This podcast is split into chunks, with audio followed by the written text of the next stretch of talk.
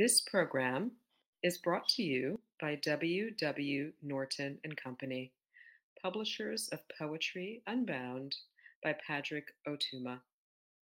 Now in paperback and featuring immersive reflections on 50 powerful poems.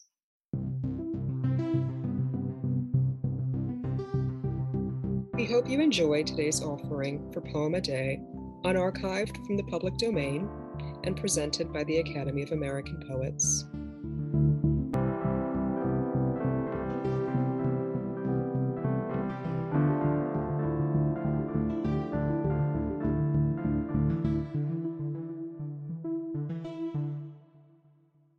A Vision of the End by Too-qua-stee.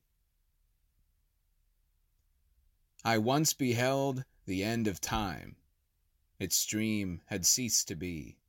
The drifting years, all soiled with crime, lay in the filthy sea. The prospect o'er the wrecking waste was plain from where I stood. From shore to shore the wreckage faced the surface of the flood. There all that men were wont to prize when time was flowing on seemed here to sink and there to rise in formless ruin blown. And slimy undulations roiled the glory of the brave. The scholar's fame, the rich man's gold, alike were on the wave. Their government, a monstrous form, the sea groaned neath the load, a helpless mass blown by the storm, on grimy billows rode. The bodies of great syndicates and corporations, trusts, proud combinations, and e'en states, all beasts of savage lusts. With all the monsters ever bred in civilization's womb lay scattered, floating, dead, throughout that liquid tomb. It was the reign of general death, wide as the sweep of eye, save two vile ghosts that still drew breath, because they could not die.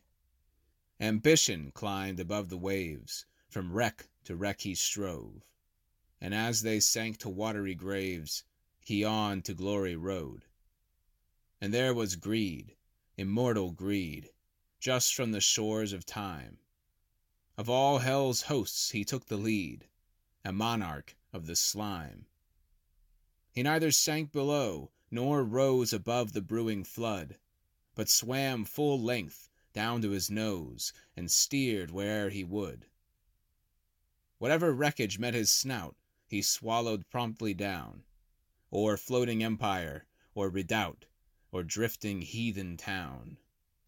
And yet, it seemed in all that steaming waste, there nothing so much gratified his taste, as floated oil in subterranean tanks, and cliffs of coal untouched in nature's banks, or bits of land where cities might be built, as foraging plats for vileness and guilt, or fields of asphalt, soft as fluent salve, or anything the Indian asked to have.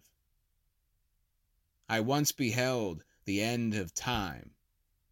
Its stream had run away. The years all drifted down in slime. In filth dishonored lay. About this poem. A vision of the end first appeared in The Indian Chieftain.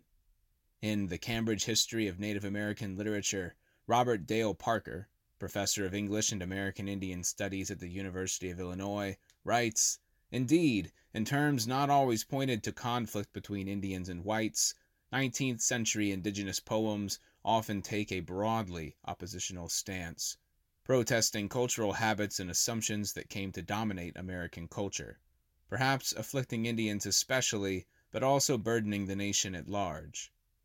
At the end of the century, Too-qua-stee's A Vision of the End offers a scathing, almost Swiftian vision of catastrophe. Rather than representing the end of time himself as yet another in the long, stalk series of terminal Mohicans vanishing into the western horizon, Too-qua-stee looks down on the devastation of the world, especially the white world, and pronounces on it.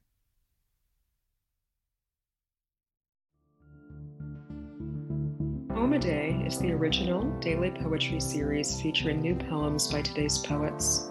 Produced by the Academy of American Poets, this free digital series is made possible by you, our readers and listeners.